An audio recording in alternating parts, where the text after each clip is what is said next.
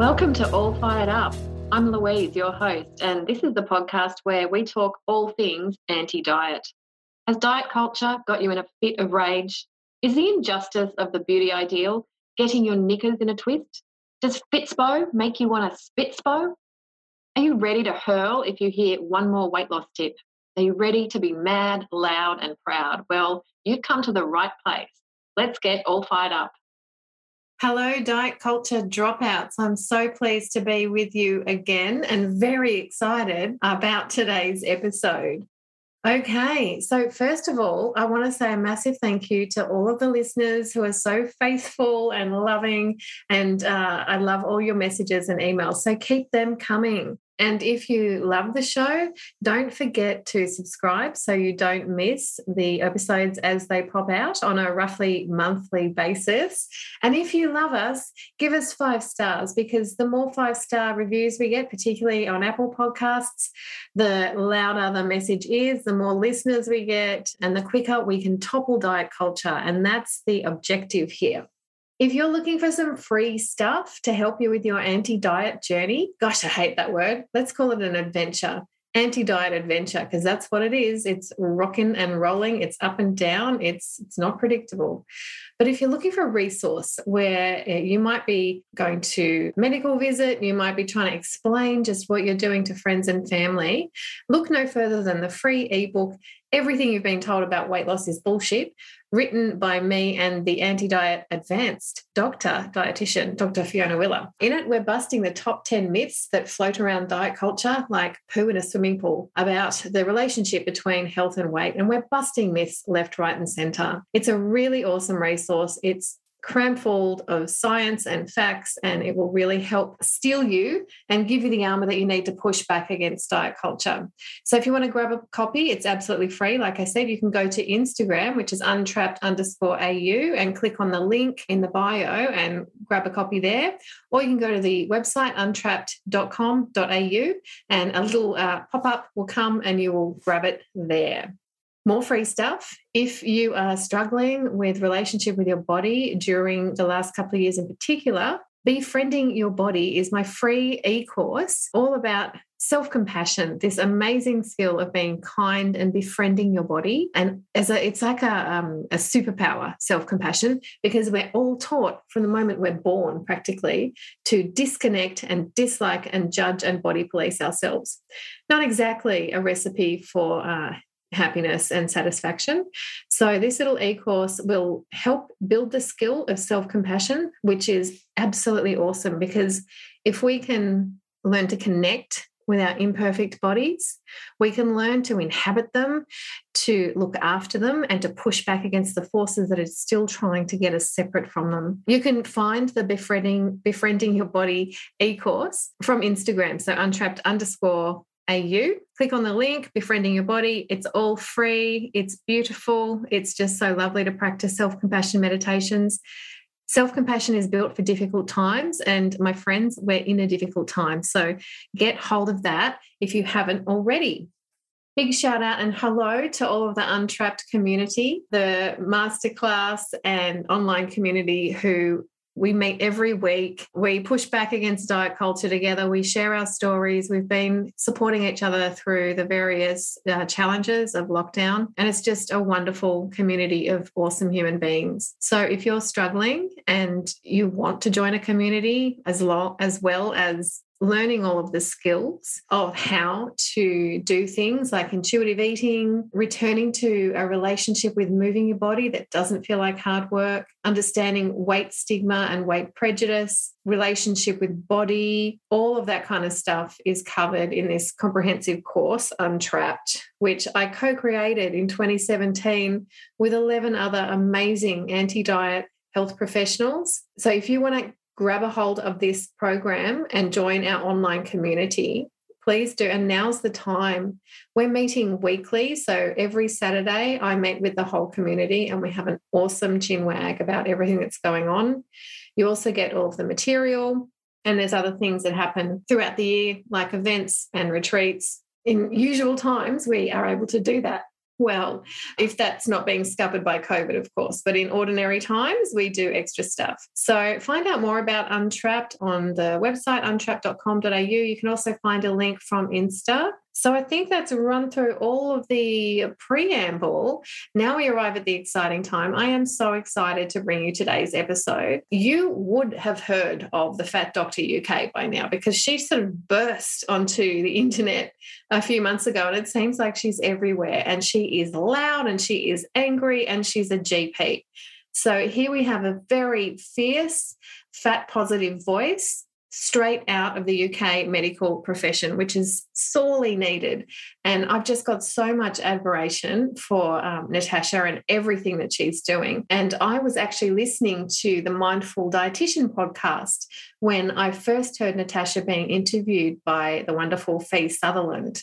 And during that conversation, she mentioned an awful situation in the UK where two kids were removed from their family for being fat. And I'd actually seen that story and was so horrified that I'd kind of shelved it away. But hearing Natasha talk about it and what she decided to do about it herself, it just inspired me. I just knew I had to talk to her. So this episode is everything. It's a long one and it's it's a bloody roller coaster. We go a lot of places during this epic fantastic conversation.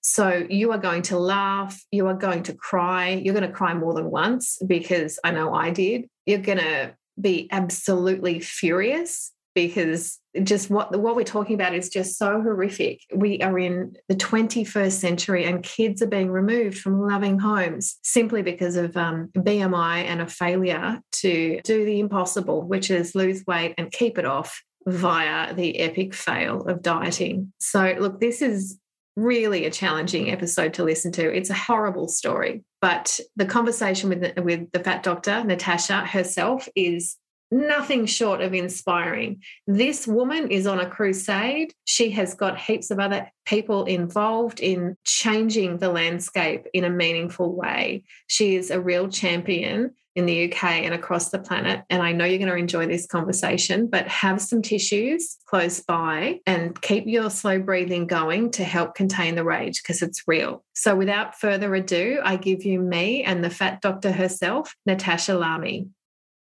So, Tash, thank you so much for coming on the show. Thank you so much for having me. I'm so excited. Um, due to the time difference, it's past midnight now, and I've never been this awake past midnight before. So, I'm really looking forward to this. Oh talk. Oh my god, I am so impressed with your your fired upness. Tell me what is firing you up. Um, just in general or specifically about this case? Because obviously a lot of things are firing me up, but I mean, obviously yes. we want to talk about this particular case that's firing me up. So, yes, what is this case? Yeah, what's going on with this case? So I think it was back in September, October last year that it happened, but I became aware of it a few months later, where a two young people, one was actually over the age of 16 and his sibling, his younger sibling, is under the age of 16, had been removed from a very loving home, for all intents and purposes, a very loving, happy home, and placed into foster care by a judge simply because they were fat. And there is really no other reason at all. There was no other signs of child abuse, neglect, physical abuse, emotional abuse, nothing.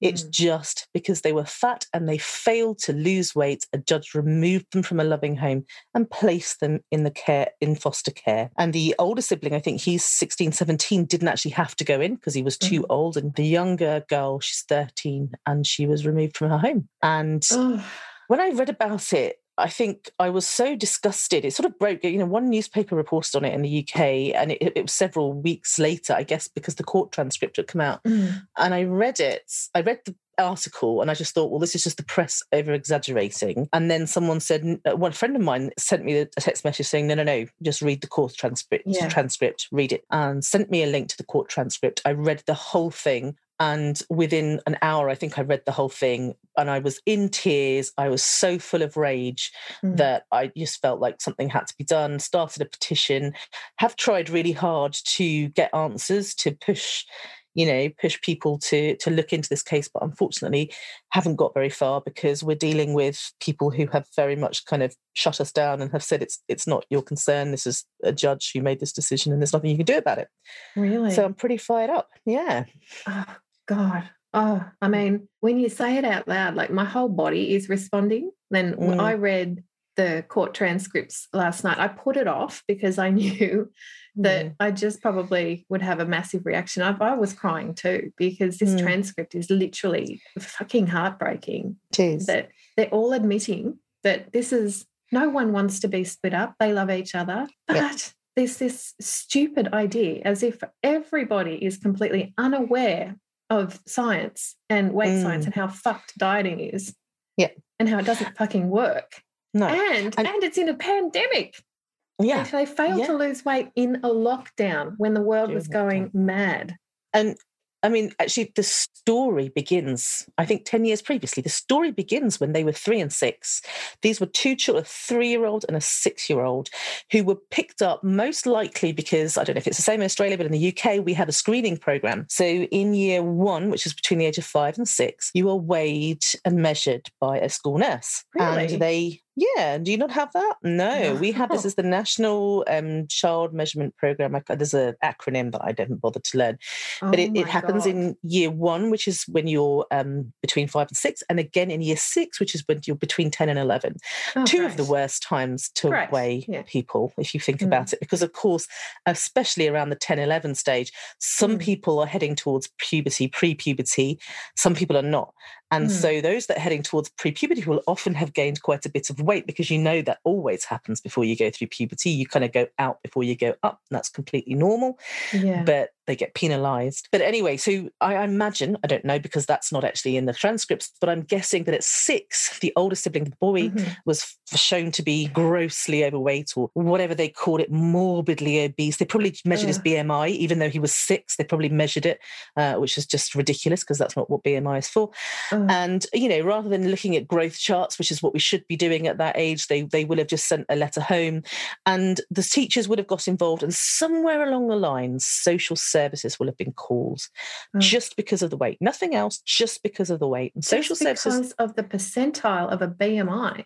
that was all it was. It was it was just weight. There was there was literally no concerns have ever been raised about these kids apart from their weight. And at the age of three and six, social services got involved and started forcing these children to diet. And they will Mm. say that's not what they did. They tried to promote healthy eating. But when you take a three year old and a six year old and you tell them you restrict what they eat, Mm. you force them to exercise and you tell them there's something wrong with them, you are putting them on a diet at the age of three to six. And we know for, Mm. for sure, with evidence, you know, I know, and everyone listening should know by now that when you put young children on a diet like that at such a young age and you make such a big deal out of their weight, they are going to develop disordered eating patterns and they Of are going to gain weight. They're going to, So- there's, a, there's a trauma process happening. That's trauma. Yeah. trauma to get child pro- pro- protective services I mean, involved.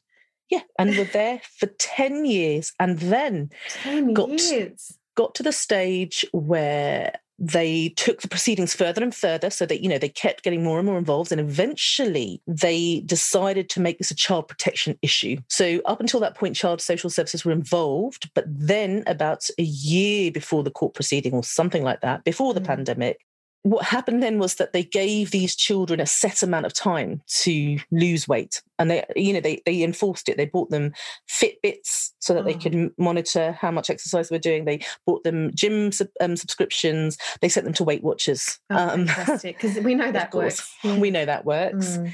and of course as you said it was during a lockdown so so corona hits and you know there was there was lockdown there was schools were closed and you know it was for us was was really quite a difficult time and in spite of all of that Oh, when the children it. failed to lose weight, the judge decided that it was in their best interest to remove them from their loving parents.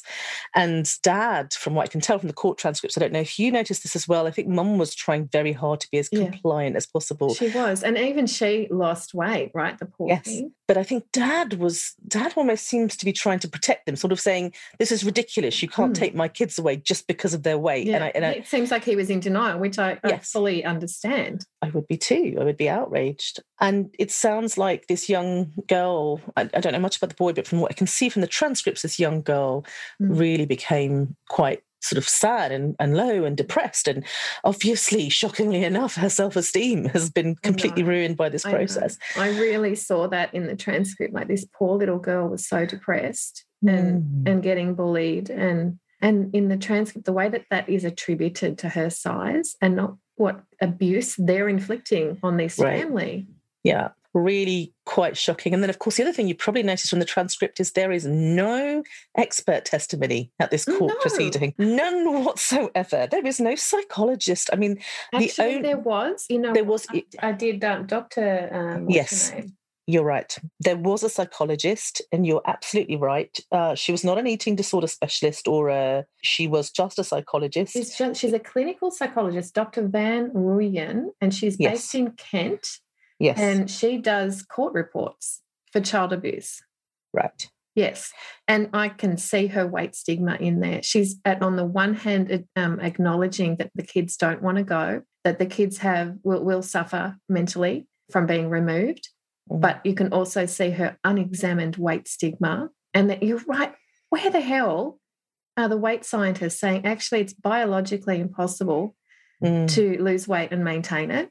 because mm. in the transcripts they do mention that the kids have lost weight failed to keep it off like oh. exactly exactly and you're just shocking to me that that there would be such lack of understanding mm. and no desire to to actually establish the science or the facts behind this. You know, if I was a judge, I'm not a judge, I'm not an expert, but if I was a judge and I was making a decision to remove a child from a home based purely on the child's inability to lose weight, I would want to find out if it was possible that this child simply couldn't lose weight on their mm-hmm. own. Mm-hmm. I would want to consult experts. I would want to find out if there was a genetic condition. I'm not saying she has a genetic condition. You and I know that she doesn't need to have mm-hmm. a genetic condition in order to struggle to lose weight that actually there's you know the psychology behind this explains it. But even if you've not got to that stage yet you know there was no doctors there was no dietitians there was no no, no one was consulted. It was a no. psychologist who had no understanding of these specific issues who as you said was clearly biased there was social workers who said we've done everything we can because we've given them a Fitbit and we've sent them to Weight Watchers and sent them to the gym, but they refused to comply. I know. And that's and that's that was the, it's shocking. Yeah, it strikes me that we live in a world where you just can get away with this. You you know, mm. it is just universally accepted that being fat is bad and That's it right. is also mm. it's also your your fault, your responsibility. The blame lies, you know, solely on the individual, even if that individual is a three year old child. It is, and if it's not the child, then of course it's the parent. You know, the parent no. has done something wrong. Specifically, the mother. Okay. The mother. The, yeah. The, the one with the penis. Okay, let's not talk about him because that was absent. It was the mum. And the only possibility that that was examined in this is that it's mum's fault for not being compliant, like you said. Mm. That's the only thing. Nothing else. Like the whole method is a, a stink fest of ineff- mm. ineffective bullshit. And there's the one put in the tr- transcript when they talk about the fact that she had um, ice cream or chips oh. or something in the house, you know? That's um, Ms. Keeley, the social worker who right. went in and judged them. Yeah. And did you notice that she took different scales in during that last visit? That last visit that was going to determine whether or not they'd be removed, she took different scales in mm. and weighed them. And they they say look we we acknowledge that that that could have like screwed up the results but we're not to like we're just to push on with removal. Yeah. It was their agenda. It was. Yeah. It's terrifying and it's not it's long term foster care for this poor little girl mm. who doesn't want to leave her mum. I'm so fired up about this because the impact of removing yourself from your home yeah. because of your body, how on earth is this poor kid going to be okay? This is my worry. How is mum going to be mm. okay? How is that boy going to be okay? And and how is that young, impressionable girl? You know, I mean, I mean, mm. my my my oldest son is is a little bit older. My younger son is a little bit younger. She's sort of literally in between the two, and I'm watching what the last two years or last year and a half has done to them in terms of their yeah. mental and emotional well-being. And for me, even without social services involvement, my children's mental health has deteriorated massively, mm. and I cannot even begin to comprehend what this poor girl is going through. I cannot imagine how traumatized she is, I and I cannot see I yeah. how is she ever going to get over this because Yeah. she's been going through it since she was three. Her and it is. life.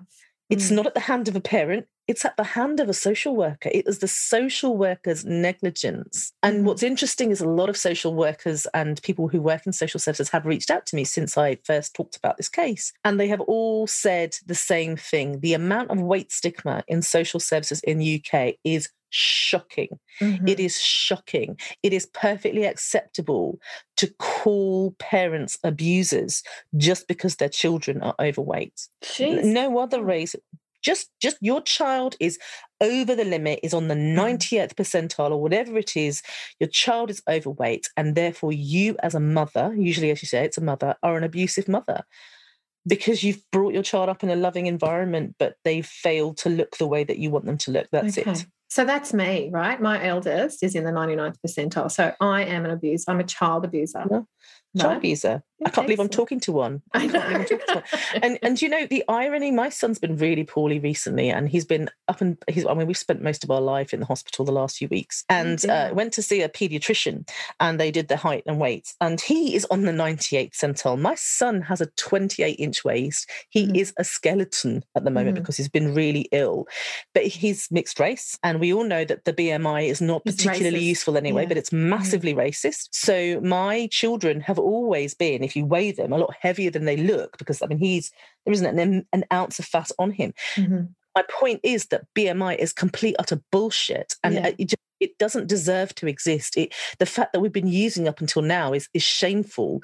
And Mm. as a doctor, I cannot accept that we use this as a measure of whether a person is healthy, and Mm. certainly as a measure of whether a child is healthy. Because you know, until recently, we were told you don't do BMIs on anyone un- under the age of sixteen, but that's just gone out the window now. Everyone gets a. BMI. You get a six-year-old. BMI. You get a BMI. Yeah. but uh, but you know, it, it's not supposed to be used for an individual anything. It's a population level statistic. And that pretty crappy one at that. it's a because, like you said, one. Yes. it's it's based on white European men. It's not particularly useful for women. It's not particularly useful for any other race. It's just useful, perhaps. E- Mm. Even when it came out, like even when what's his face? I forget his name right now. Ancel Keys, when he did that study that Mm. first looked brought in the BMI into sort of our medical world, as it were. You know, even he said at the time, "Well, it's all right. It's not the best. It's not the worst. It'll do. Mm. Yeah. It's the best out of the bunch." I mean, he didn't even have much enthusiasm at, at the time. He said specifically it's not meant to be used as an individual assessment. And even the guy who kind of didn't invent it, but you know, he he sort of invented it as a measure of quote unquote obesity. And and yet and even he didn't have much good stuff to say about it. You know, if he Mm, was selling the latest iPhone, he, Apple would have a lot to say about that. So you know, I just this this this fact that we've become obsessed, and we know why this is. We know this is because of the diet industry. We know this is because of people trying to make money out of us and Yeah. succeeding, very successful at It's making money out it's of us. actually terrifying how successful this is because Mm. you know when I read this transcript, you know I've I've been doing a lot of work against um, the Novo Nordisk impact Mm. and how our modern O narrative has been essentially created by the pharmaceutical company that's Yeah, yeah. producing all of the weight loss drugs. They have like 80% of the weight loss drugs market.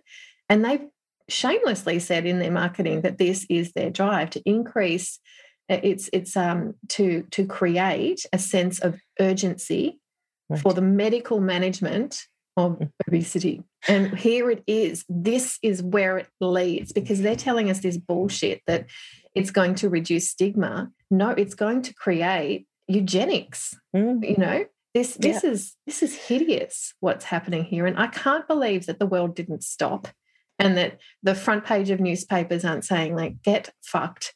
Like put these kids back. There's Yeah. no outrage.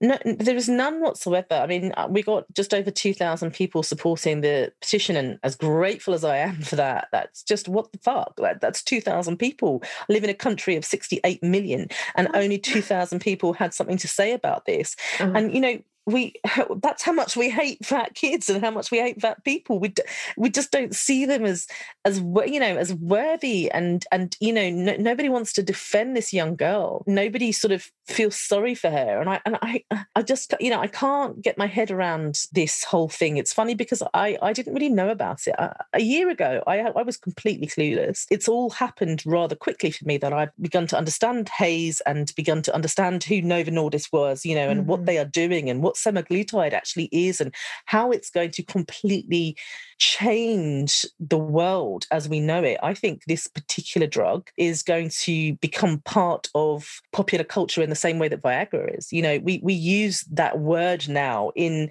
in novels and in movies. It's so popular and so understood. Nobody talks about, I don't know, give me a name of any drug, like some blood mm-hmm. pressure mm-hmm. medication. Then they don't talk about it in the same way they talk about Viagra, but semaglutide is going to be that next drug because yeah. they have tapped into this incredibly large population of people who are desperate to lose weight. Mm-hmm. And they've got this medication that was originally used to treat diabetes, just like Viagra was originally used to treat blood pressure, mm. and and have said, "Wow, look at this amazing side effect! It makes people lose weight as long as you're on it. Let's mm-hmm. market this." And the FDA approved it. I mean, no, I no thought as to whether or not this drug is gonna is gonna have a massive impact on people in their insulin resistance and whether they're going to develop diabetes down the line. I don't think they care. I don't think anybody mm-hmm. actually cares. Mm-hmm. I think it's just that everybody is happy. Woohoo! Another way to treat fat people and makes it's, and make a good yeah. deal of money out of it.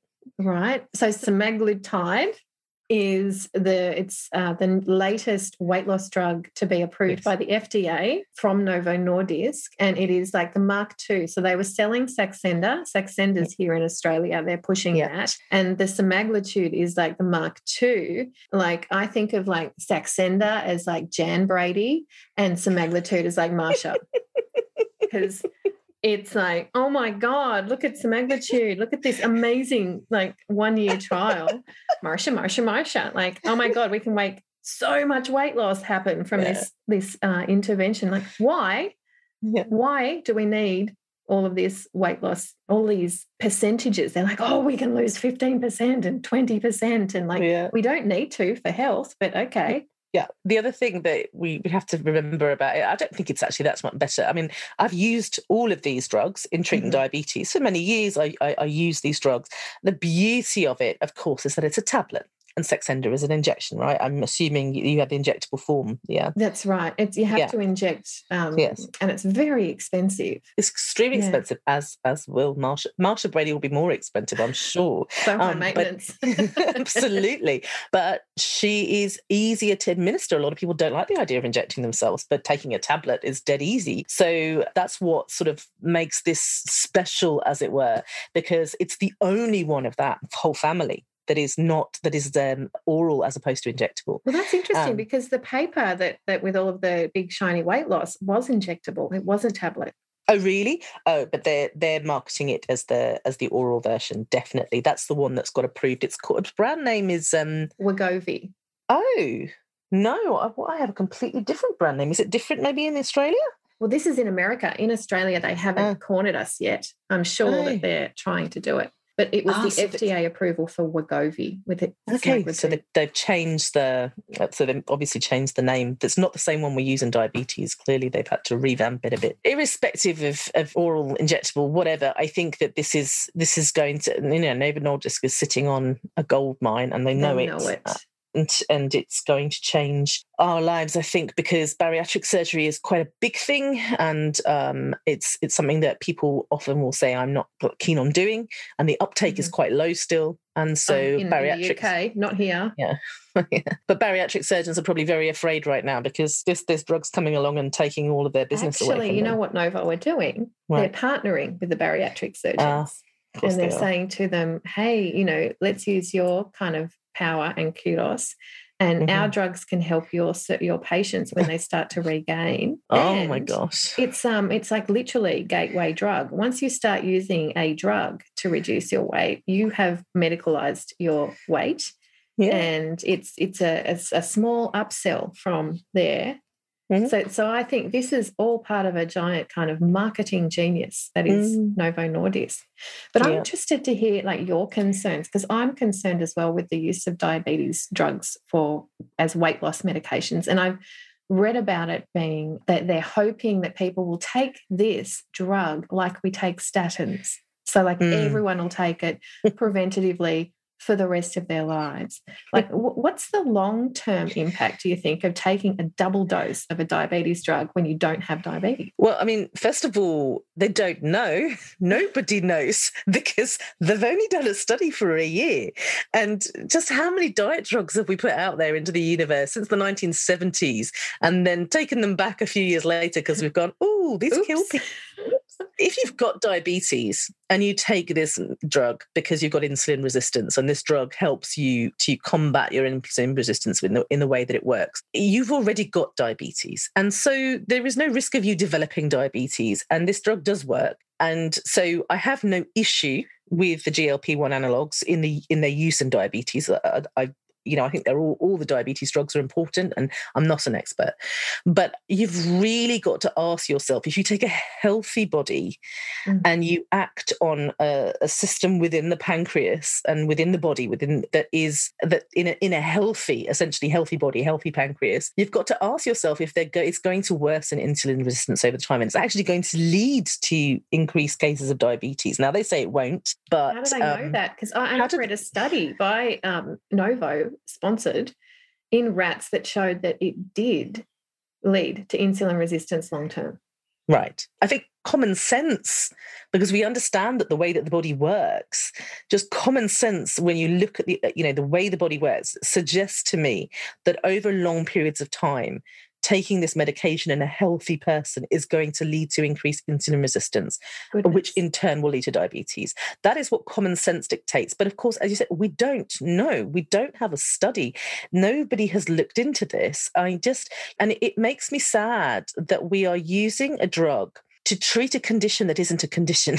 I know. and inadvertently, potentially giving creating people a whole, a creating an actual medical condition, which we all know to be life threatening if untreated.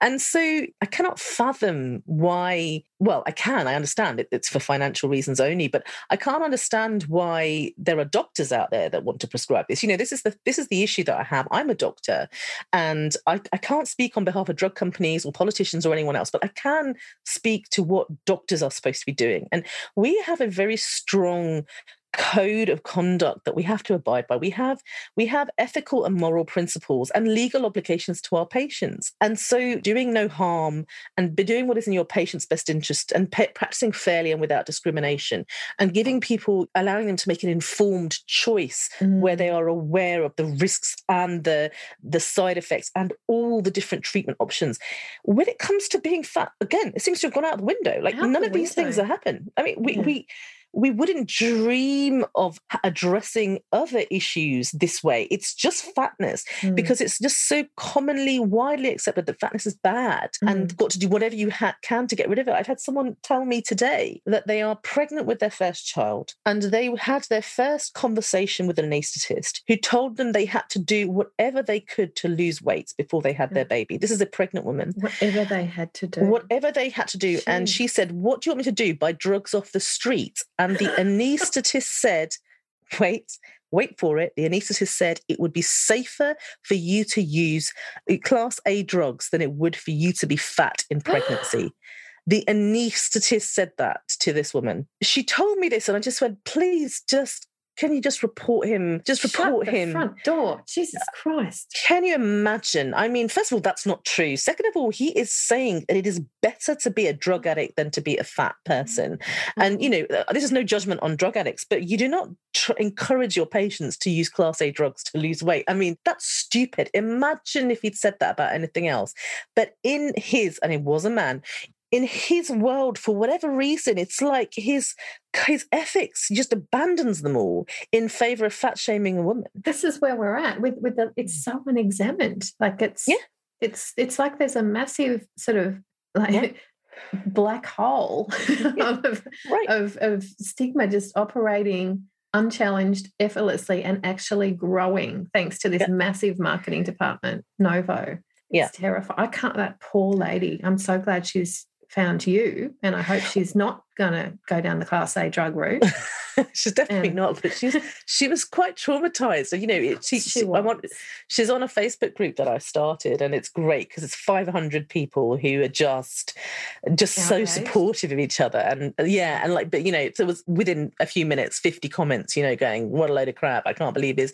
You're great. This doctor's terrible." But it just shocked me that that that one of my colleagues would dare, would have the audacity to do Mm. something as negligent as that. And I'm going to Mm. call it what it is. That's negligence. But I'm seeing it all the time. I'm seeing it all the time. And I'm seeing it in healthcare. I'm seeing it in social services. I'm seeing it in schools. I'm seeing it in in in you know in the workplace. I'm seeing it everywhere. We we you cannot escape it. And Mm. as a as a fat as a fat person, you know, who who is you know in the morbidly super super fat super obese stage, you know, where she's just Mhm. you know basically needs to just be put down like Oh, a you know like an, an oh old my pet. gosh, I'm so If- it's awful. And as as that person, you know, I hear all of these things, and I just think actually I'm I'm actually a fairly useful member of society. I've actually never Uh-huh. been ill, never required any medication. Managed to give birth to my children. Actually, to be fair, they had to come out my zip as opposed to through the tunnel. But it, that wasn't because I was fat. That was because they were awkward. But you know, this anaesthetist telling this woman that you know she's too fat to to have a Mm. baby. I was just like, but I'm the same weight. You know, I'm the same BMI as you, and I had three, and I had no problems with my anaesthetics. In fact, after my third cesarean section, I walked out the hospital 24 hours later, you know, Yeah, happy as. Larry, didn't have any problems. So, and I know people who were very, very thin that had massive problems after their cesarean. So this there's not even evidence to show how dangerous it is to be have a BMI over 35 and still and then call and with Mhm. when it comes to an, an anesthetic. This isn't even evidence based. It's just Mm. it's just superstition at this point It's, in time. it's a biased base, Yeah. and the guidelines here in Australia say I think above 35 women are advised to have a Caesar because it's too Wow. dangerous, and women are not allowed to give birth in rural hospitals. They have to Yeah. fly to um, major cities. So Shitty. imagine all of, and, and don't even get me started on bias in medical care for women. It's everywhere, like you said, and it's unexamined, and you know Yeah. all of this kind of discrimination in the name of apparently healthcare. yes. It, it just it's scary. It really is. Gosh, you've got so you've got me fired up. It's almost one in the morning and I'm fired up. I'm never gonna get to sleep now. so, okay, I don't want to tell you this, but I will, because we're talking about how how on earth is this possible? Like, why weren't there any medical experts involved Mhm. to talk about this from a scientific basis? And I'm worried that even if they did Yeah. have medical people in the courtroom, Right. They wouldn't have actually stuck up for the kid. I found this JAMA article from 2011. It's a commentary on whether or not large kids should be removed from their families Oh gosh. and it was supportive of that. And of course it was. in response to that commentary, the Med page, um, which is like a medical website, uh, Mhm. newsletter kind of thing, they did a poll of health professionals asking should larger kids be Mhm. removed from their families, and fifty-four percent said yes.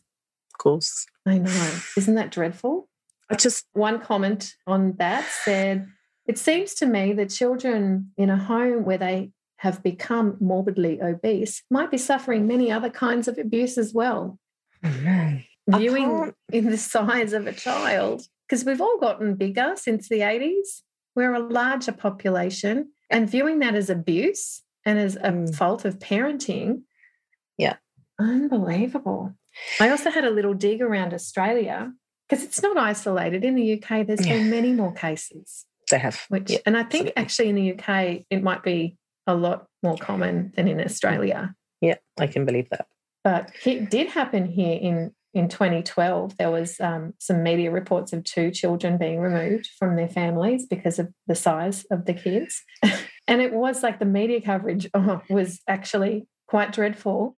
I'll put in the show notes this article and it's that the title is Victorian authorities remove obese children removed from their parents. So even the title is like wrong because like Mm. couldn't even get their semantics right. There's a picture. You can imagine what picture would Um, accompany. Well, of course, it, it can't be of the actual children because that'd be against the law. So, in assuming it's a belly, is there a belly? Is there a fat person in it, or a fat child eating a burger? Yes. Ah, sorry. Yeah. It's Yeah. either the belly or the fat person eating the burger. So fat child Yeah. eating the burger. Sorry. Well, Yeah. Helpfully, Yeah. to help the visually impaired, the picture has Yep. a caption, and the Of course. caption reads Overweight brother and sister sitting side by side on a sofa eating takeaway food and watching the TV. so, not at all stereotyped. Very sensitive, nuanced article, this one. And then we hear from uh, Professor John Dixon, who is a big part of Obesity Inc. here in Australia. He told the ABC that sometimes taking children away from their parents is the best option. in the same article, he also admits there's no services available that can actually help kids lose weight. And he says that it's not the parents' fault. Helpfully, this article also states that obesity is the leading cause of illness and death in Australia. I loved I love it when I hear that. Uh, How have they figured that out? Like what do they do to decide that? Where does this? they don't have to provide any actual evidence. Right. They just say it. Got it. Just say it. Right. They uh, and, and I Yeah. checked just to make sure, because in case I'd missed anything. Yeah.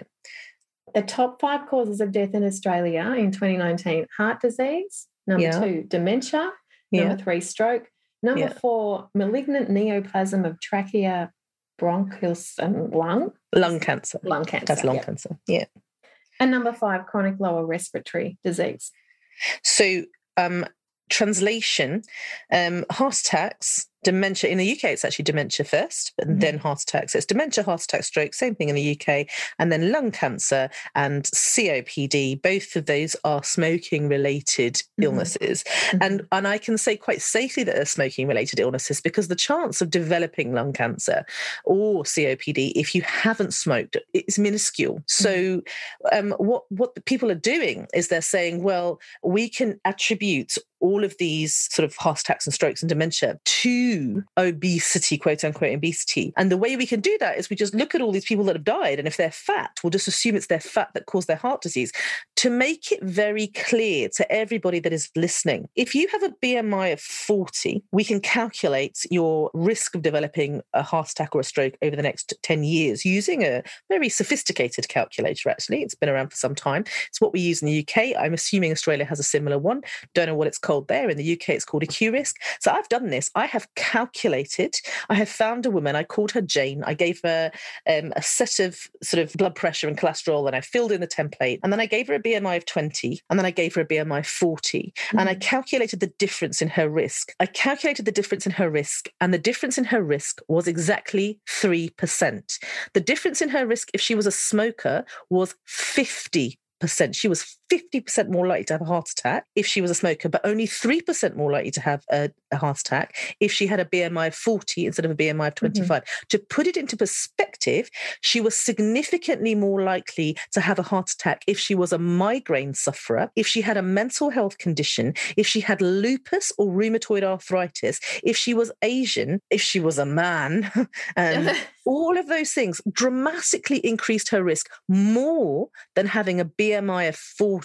So it's just very important that doctors will admit, because it's about admitting to a simple fact. This calculator we use to predict people's risks. So if we know that weight only has a 3 to 4% impact on our cardiovascular risk, as opposed to smoking, which has a 50% impact, as opposed to aging, which is Mhm. why most people die because they get old and let's face it everybody dies sometime so what's happening is the or whoever they are are taking all these deaths from heart Mm. disease which was likely caused by the person aging by the person being male or you know just Mhm. being old and, and and being over the age of 75 your risk of heart disease goes up massively irrespective of your weight so Mm. instead of saying well it's just heart disease they've gone well it's heart disease in a fat person and therefore it Mhm. was the fatness that caused the heart disease and that is offensive to me to the point that now I have heard, and this is awful, in this year, our patients that are dying of COVID, if they die of COVID in the UK, it's actually quite heartbreaking. So it's happened to someone that I was close to. If they die of COVID in the UK and they happen to be fat, the doctor writes obesity on their death certificate no way. As a cause of death. They died of COVID. What? They died of COVID. That's what they died of. They died of this terrible virus that is killing people in their droves. But people are under the misguided impression that being fat predisposes you to death from COVID, which is not true. It's not mm. true. That is a complete gross misrepresentation of the facts. But we've now got doctors placing that on a person's death certificate. Can you imagine how that family feels? Can you imagine what it feels like to get this left this death certificate saying your family member is dead from COVID, but it's but it's their fault because they were obese? And how can the doctor know? How could the I, doctor know that? How can they do that? How can they do that? And this is my point. This doctor that's turning around and saying it's safer for children to be removed from their loving home. Obviously, this person mm-hmm. has no idea of the psychological consequences of being removed from your family, but it's safer for that person to be removed from their home than to remain in their home and remain fat. What will you achieve? Is this person going to lose weight? No. I can tell you what this person is going to do. This they person even is going say that. They even yeah. say that in the transcript. Like we don't think that that you're going yeah. to get any more supervision. Yeah. In fact, mm. you're going to get less supervision because it's not a loving parent. You're going to develop, and most likely, an eating disorder. You're going to develop serious psychological scars. That trauma is going to lead to mental health problems down the line. And chances are you're just going to get bigger. You're not going to get smaller because we know that 95% of people who lose weight gain it all back again. We know that two thirds of them end up heavier. We know that the more you diet, the, the heavier you're going to get. And mm. that actually, this has been shown to be like a dose response response thing in, in some yeah. studies. So the more diets you go on, the the higher your weight's going to get. If you don't diet ever in your life, chances are you're not going to have as, as, many weight problems later mm. on down the line. Mm. So, mm. you know, as you say, we are living in a society that's got fatter, and there's lots of reasons for that. It's got to do mm. with the food that we're eating now, that we're all eating, that we're all oh, consuming. Oh, food supply. It's, it's, Only some of us will express from there the epigenetic glory of becoming higher weight. Right. Yeah. Right. And that's the thing, isn't it? Genetics, hormones, mm. trauma, medications. How many people do I know that are on psychiatric medications and have gained weight as a result? And I thought they're on clozapine or, you know, yeah. that's it's just mm. what's going to happen. You name it, you know, being female, having babies, so many things will determine your Getting weight. Older. We're allowed Getting to get, older. we're supposed to get bigger as we yeah. get older. And then you know that actually there are so many studies nowadays, so many studies that we've, we've labeled it now that show that actually being fat can be beneficial to you. There's studies that show that if you end up in ICU with sepsis, you're far more likely to survive if you're fat. If you've mm. got. BMI over 30, you're more likely to survive. There's studies that show that if you have chronic kidney disease and you're on dialysis, the chances of you surviving more long term significantly higher if you're fat. Heart failure, kidney disease, ICU admissions. In fact, even after a heart attack, there's mm. evidence to show that you're more likely to survive if you're fat. Mm. And we call pe- we call this the obesity paradox. we have to call it a paradox because we cannot for one moment admit that actually there's a possibility that being mm. fat isn't all that bad for you in the first place and yeah. we got it wrong. Rather than admit that we got it wrong, we label it a paradox because we mm. have to be right here. We have yeah. to It's like it's to... totally bad and wrong except in yeah. like certain rare weird conditions as opposed right. to let's yeah. just drop the judgment and yeah. and look at all of this much less hysterically yeah and studies have shown that putting children on a diet, talking about weight, mm. weight shaming them, weighing them, any of these things have been linked to and have been demonstrated to cause disordered eating and be a serious risk factor for weight gain. And that in, in my opinion, is the important thing to remember in this mm. particular mm. case. Because, yeah. as I said, social services started weight shaming, mm. judging, mm. and talking about weight when this child, these children were three and six.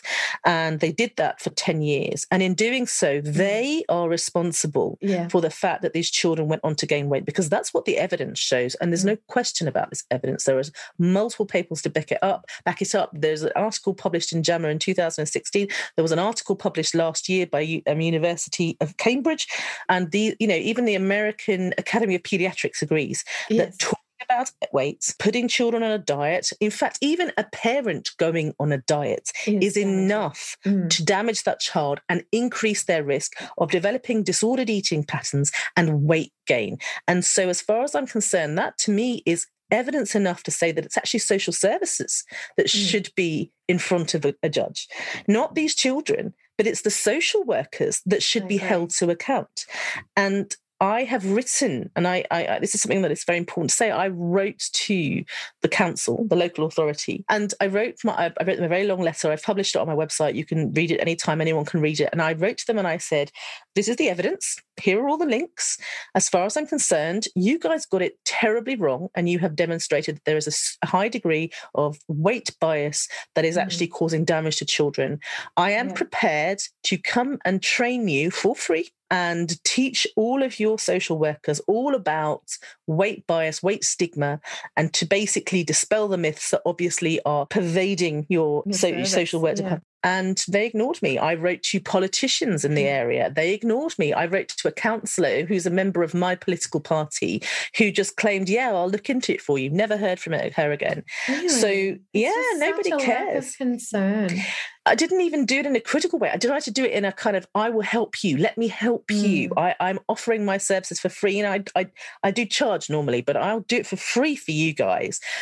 No one is mm. interested. Mm. Nobody wants to know. And that makes me really sad that they weren't even willing to hear me out.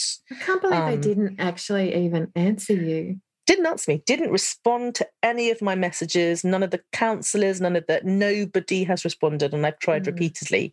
So this so, is in, in, West Sussex, yeah? That's right, West Sussex. Yeah. That's right. You know what's weird about that? I've actually attended a wedding at that council. That my ex father in law got married there. And when I saw the picture there, I'm like, oh my God, I've actually been there.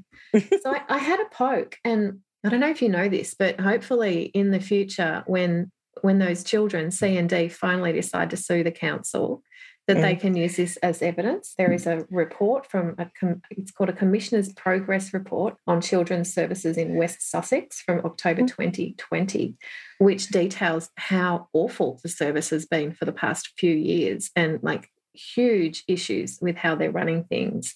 Mm. It says, quote, fragile and unstable services in West Sussex. So this family who have had their kids removed were mm. being cared for by a service with massive mm. problems. They were being mm. referred to programs that don't work. And like there's a massive miscarriage of justice. And I'm glad you're talking about it. And I'm glad we're talking about it. And I wish that we had the platform to talk about it sort of more vocally I, you know we, i want to be able to reach out to these to see it you know patients you know patient they're not patient they're child, child c and d. I, I want to be able to reach out to mum as well Me and too. say i just want to like land in sussex and just walk around the street saying where are you? I want to have you where are you? And let me hug you. And, and i and i'm i'm very interested to know be very interested to know the ethnic origin uh-huh. of these young people and the I'd socioeconomic be, status socioeconomic status. Yeah. 100% i would very much like to know that that would make a huge i, I, I think that i can guess.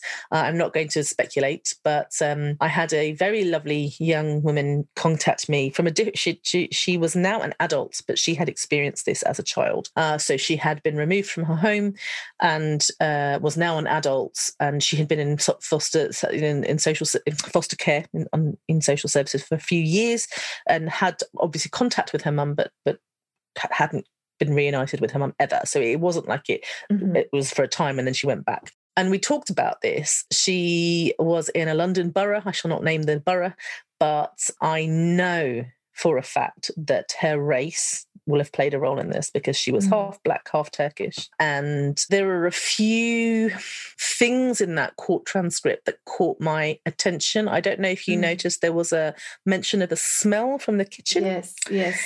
And they didn't specifically said, you know, mold or, you know, that there was mold in the kitchen or there was something in the kitchen, you know, there was rotting something, because I think they would have specified it was just a smell. And that made me wonder, you know, mm. is this to do with just the fact maybe this family lived in poorer housing or was it the type of food that they were cooking for their children? You know, like, is, it, is there a language issue? Is there a cultural issue? What, what exactly is going on? Because we don't know that from the court transcripts. Mm. So that's another thing that, another piece of the puzzle puzzle that I would really be interested in. You know, is this is this a, a white wealthy family? Probably not. I you know I, yeah, I don't it didn't strike are. me that way no. either. Yeah, yeah. This is um, potentially marginalisation and yes. racism happening. Yeah, that you know, and here in Australia we've got an awful history of how we treated First Nations people, and we yeah. we removed Indigenous yeah. kids from their families. In, on, on the basis of like we know better yeah. And and i just i just see elements of that here like we know better. Yes, right. This is it. We know Mm. better than you how to parent your child. Um, I am uh, have always been a big believer of not restricting my children's food in any way. I was Mm. restricted, and I made a decision when I had the kids that there would just be no restriction at all. I have like been one of those parents that has just been like, that's the drawer with all the like sweet treats in it. Um, they're not called treats; they're just Mm-hmm. Yeah. sweets Mm. and Yeah. and chocolate and you know there it is it's within reachable distance help yourself whenever you want want ice pops in the freezer there's no like you have to eat that to get your pudding Mm. none of that like my kids have just, just had been able to eat whatever they wanted whenever they wanted i never restricted Yes. anything i wanted them to be intuitive eaters and of course they are and what Mm. amazes me is now my teenage son when we were on lockdown and he was like homeschooled he would come downstairs make himself a breakfast and there was like three portions of fruit and veg on his plate and not because someone told him that he had to but just because he knew it was good for him he knew it was healthy Mm. there was like a selection. His plate was always multicolored you know he was drinking plenty of water. He would go and cook it. He cooked himself lunch. He knew that he could eat sweets and crisps and chocolate whenever he wanted to and he didn't he just didn't like you just it was there that drawer n- occasionally gets emptied out because it's become a bit but no they don't take it and Yeah. sometimes they do because they fancy it but most of the times they don't and that is my decision as a parent Mm. I believe that I have done what is in their best interest. I believe that I will prove over time that this has had a much better impact on their health, not restricting them. Absolutely. No, absolutely. yeah. But the point is, they're my children and it was my damn choice. Yeah. And even if my child is on the 98th percentile, it's still my damn choice. Nobody gets to tell me how to parent my child. That is my Mm. child. I know what's best for them. And I believe that my children are going to prove the fact that this is a great way of parenting. And I know Mm. that actually most of their friends who had, you know, were not allowed to eat the food that they wanted to eat used to come over to our house and just kind of like Yeah. wide eyed Yeah. and and they binge they Mm. binge you know to the point that i'd have to restrict them and say actually i don't think mum would like that we, if i gave that to you that that's what we do when we when we put kids in food deserts we breathe binge eating and food insecurity and Yeah. trying to teach our kids to have a relaxed and enjoyable relationship with food is what intuitive eating is all about and Mm. without a side salad of fat phobia we're not doing this relationship with food stuff in order to make sure you're thin we're doing this to to make sure that you feel really safe and secure in the world and you know health is sometimes controllable and sometimes not Mm. and you know this kind of mad obsession we have with uh, controlling our food and the ability it will give us like everlasting life is weird yeah yeah. Gosh, I'm so glad you're parenting those kids in that way. And I, I'm noticed the same thing with my kids. Like my kids, we are a family of intuitive eaters and nothing just it's just really relaxed. And Yeah. there's variety. And they Yeah. they go through these little love affairs with food yes and it's really Yes. cute. um, and they're developing their palates and you Yes. know, and their their size is not up to me. Yeah. Yeah. right yeah It's it's It- up it- to me to help them thrive. that's right and when people talk about health, I often hear people talking about health. And whenever they ask me that question, you know, surely you can agree that being fat is not good for your health. I'll always kind of go, oh, really? Could you just do me a favor here and define health? Uh, because I spend my whole life trying to Yeah. define health, and I, I'm not sure that I've got there yet. But I can tell you without a doubt that this, for me, in my personal experience as a doctor, and I've been a doctor for a long time now, and I see patients all the time, and I'm telling you that in my experience, the most important thing for your health is your mental and emotional well-being Mm, mm. that if you are not mentally and emotionally well doesn't matter how good your cholesterol is. Doesn't matter whether or not you know you, you've got diabetes that is irrelevant because if you're not mentally and emotionally i'm not saying that because you won't enjoy life i mean it has an impact on your physical health. It does. and I spend most of my day dealing with either people who are depressed or anxious, and that's what they've presented with, or they've presented with symptoms that are being made worse or exacerbated by their, their mental and emotional, poor mental and emotional well-being. Mhm. So, giving my children the best start in life has always been about giving them a, a good mental and emotional, well, you know, Mm, start. mm. It's about giving, you know, it's not just teaching them resilience, but teaching them to love themselves, to be to be happy with who they are, to not feel judged, or to not feel that they are anything other than the brilliant human beings that they are. And I believe that that is what's going to stand them in the greatest, um, in the greatest. I've Mhm. lost my words now, but that's what's going to get them through life and that's why they're going to be healthy uh, Yeah. how much sugar they eat actually is quite irrelevant compared to the fact that they love themselves and their bodies and they are you know great I self-esteem know. and It- we all know that happiness it. is happiness is the most important thing when it comes to quality of life and happiness is the most important thing when it comes to length of life and illness all of it happiness Yeah. trumps everything else And do you know what that comes from? Happiness comes from a sense of belonging, belonging in our Yeah. bodies, belonging in Mm. ourselves, belonging in the community, and all of Mm, this othering that's happening with the, Yeah. the message that everyone belongs unless they're fat. mm, That sucks us, and that needs to stop. This Yeah. poor little kid, you know, when Yeah. in the transcript it mentioned that that they, they found a suicide note yes and some pills. Yeah. And she's fucking like 13. Yeah. and they called it a cry for help They called it a cry for help because of her body. yeah they didn't recognize that since they've been sniffing around threatening to take her off her mum and Mm. Yeah. because she's been bullied for her size at school Yeah. like this is like like a calamitous failure to Yeah. see the impact of weight stigma she's been told that it's her fault that she's been taken away from her mum. They have Yeah. told her that because she didn't succeed in losing Mm. weight, that she doesn't get to live with her mother anymore. Can you imagine? her, her mum i can't she even doesn't wrap my head no. that's, i can't Well, she feels suicidal. I think I would too. I felt suicidal at her age and for a lot less. It's terrible. It's terrible. And I, I- I hope she's hanging on. And I, hope want to that, tell i want to tell her that she is awesome yes. she, if she ever gets to listen to this yes. but i know the impact like when i was 11 my mum left Mm. And I remember like how much Mm. it tore out my heart. Yeah. You're 11, 12, Yeah. 13. This Mm. is this is not the time to do this Yeah. to kids. And like this whole idea, like the judge said something like, oh, you know, gosh, this is going to be bad. But here, here it is. I'll read it to you. This is she actually wrote a letter to the kids. Oh, gosh. I know that you will feel that in making this order that I'm taking something away from you to be able to live with your mother in your own familiar home. But I would like you to think that I'm giving you something a chance to learn new ways of eating and exercise, which will benefit you for the rest of your life. I hate that woman. I hate that I- judge so much. Literally. I feel it in my gut. Do you Mm, feel it in your gut? I like- feel it in my stomach. It's I feel clenching. like vomiting. I feel Yes. like vomiting because Yeah. it's vile. Like Yeah. this, the failure, like the how how dare she write that letter saying, Mm. I know you might feel like how of course you would fucking feel. But I want you to like really like appreciate that you've been taught the Yeah. right way to eat, not be fat. Yeah.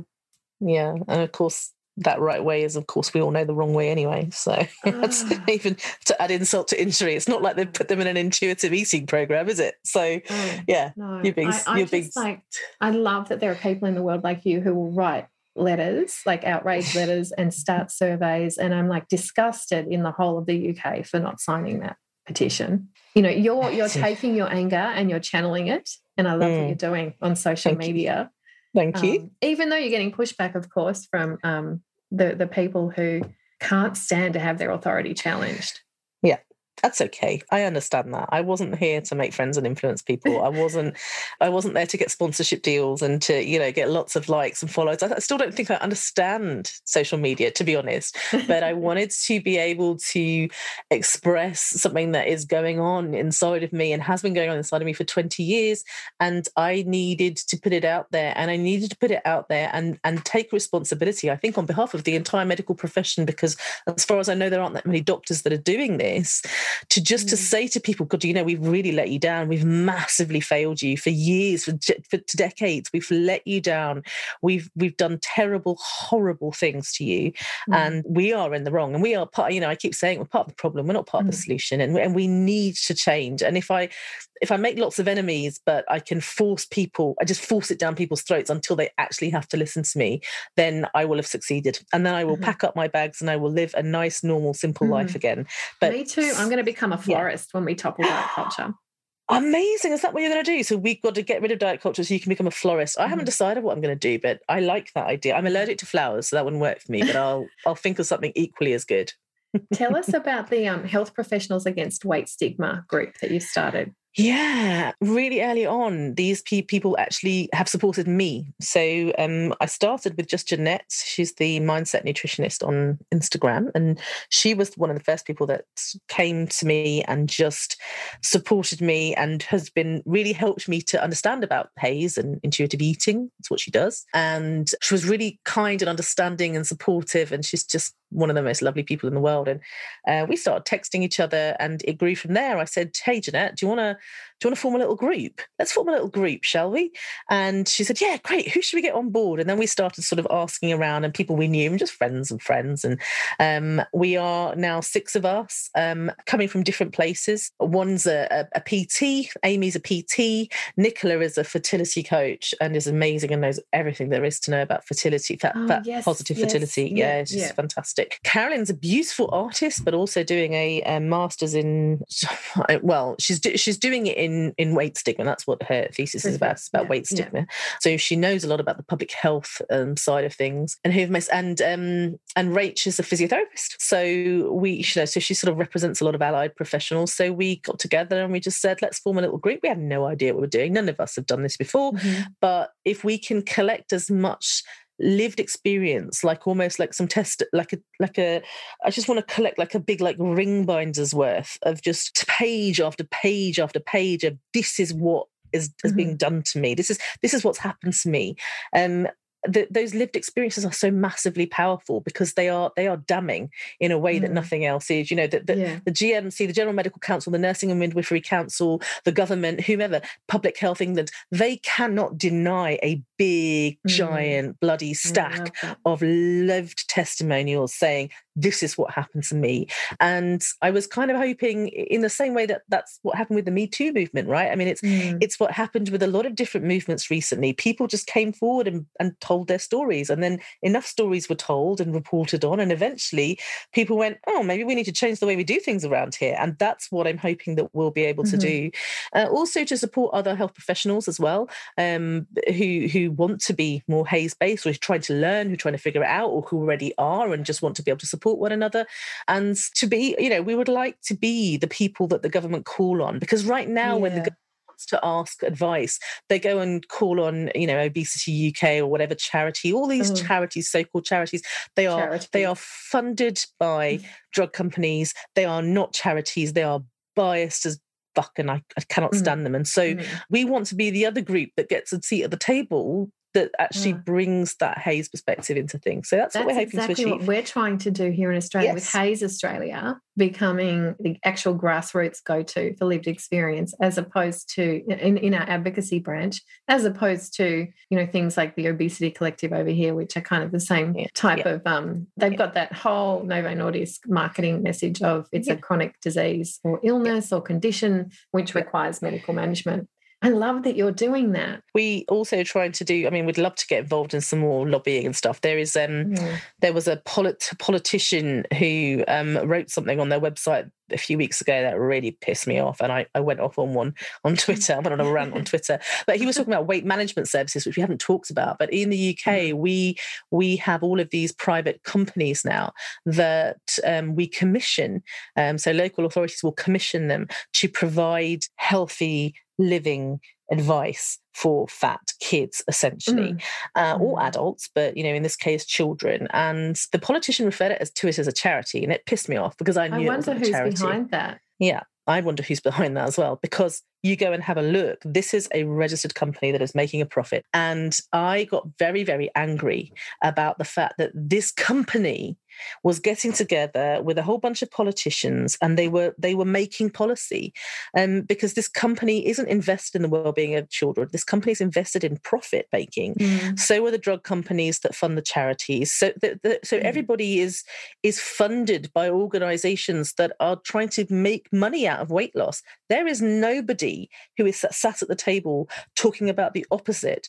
People mm. who are not interested. I'm not profiting in any way. What money have i made? I'm not making any money from from from peddling anything. So mm. nobody is sat there giving the alternative option where I'm not trying to sell weight loss. And if if you're trying to legislate, if you're trying to be fair and just and right, you have to hear both sides of the story. So yes. I'm hoping that health professionals against weight stigma will become the other side Mm. of the story. And I know How- that we're not the only group out there. yeah, But, that's so terrific though. How can people find you and join you and like help you topple it? so um, we do have a website now, and I can't remember what it is.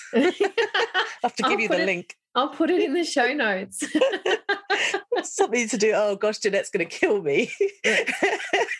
um, yeah, we have a website, and uh, we're on Instagram as HP at, at HP against weight stigma. So the HP is the Okay. health professionals. The most important thing you can do is share your lived experience with us. I mean, that is really Mm. ultimately the best thing you could do.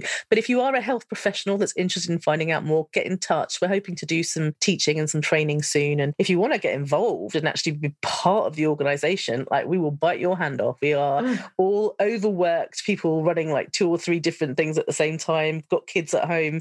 So if you want to help out, be part of it. Just yeah, the more the merrier. There's no, oh, gosh. you know, Yeah. there's no, there's, there's as long as you are in line with where you know we are, and you don't work for a drug company, we'll probably say yes. oh my God, that's so terrific. Actually, isn't it interesting that all of these global O organizations Yeah. who apparently care so much about weight stigma, Yeah. like dust, like where were they when kids get removed from their families? Ah, yeah, Of Nowhere. course.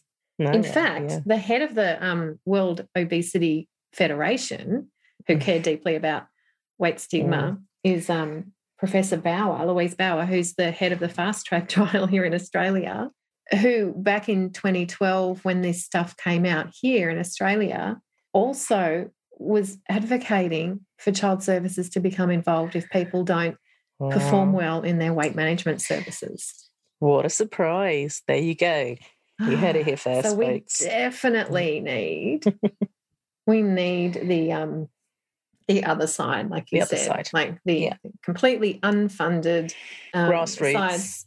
grass, Yeah. actual grassroots, not Yeah. artificial turf, actual grass. Yeah, yeah, yeah. We, we've, we've set up as a non-profit organisation. We don't plan to earn any money, no profit needed. Anything that we, you know, any courses or whatever that we're putting on, you know, the money gets channeled back into this organisation to help it to grow. That is what we want. We are not interested in uh, getting rich or famous here. We're interested in helping people because we've all experienced it. That's the thing is that all of us have experienced weight-based discrimination and are keen to eliminate it, to to rid it. it from the world. Yeah.